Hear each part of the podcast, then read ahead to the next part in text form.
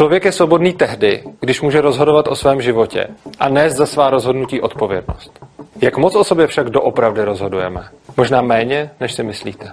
Svoboda, jak víme z historie, často umírá za bouřlivého potlesku davů. To stát totiž rozhoduje, jak máme vzdělávat a k jakým hodnotám vést naše děti. Nebo k jakým hodnotám se nesmíme veřejně hlásit. Stanovuje, za jaké umění a kulturu musíme platit. Diktuje, za jakých podmínek a s kým smíme obchodovat nebo ho zaměstnat. Určuje měnu, kterou musíme přijímat od svých zákazníků a v níž jsme povinni mu platit výpalné, vznosně zvané daně. Na všech odvodech státu zaplatíme více než polovinu toho, co vyděláme. Jeho úřadu musíme posílat reporty o našich obchodních aktivitách. Onemocníme-li, stát určuje, kdo, jak a čím nás může léčit. A když vše selže, rozhoduje i o tom, kdo a zda nám smí pomoci zemřít. Předepisuje, jaké látky nesmíme vpravovat do našich těl.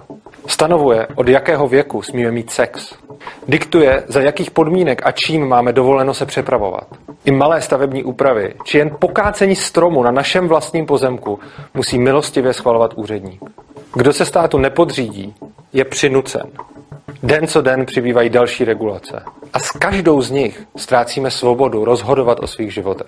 Nechceme-li se jednoho dne znovu probudit do tuhé totality, musíme pochopit, že každá pravomoc státu znamená méně svobody jednotlivce. Tak přestaňme už konečně používat státní regulace jako univerzální prostředek k řešení problému.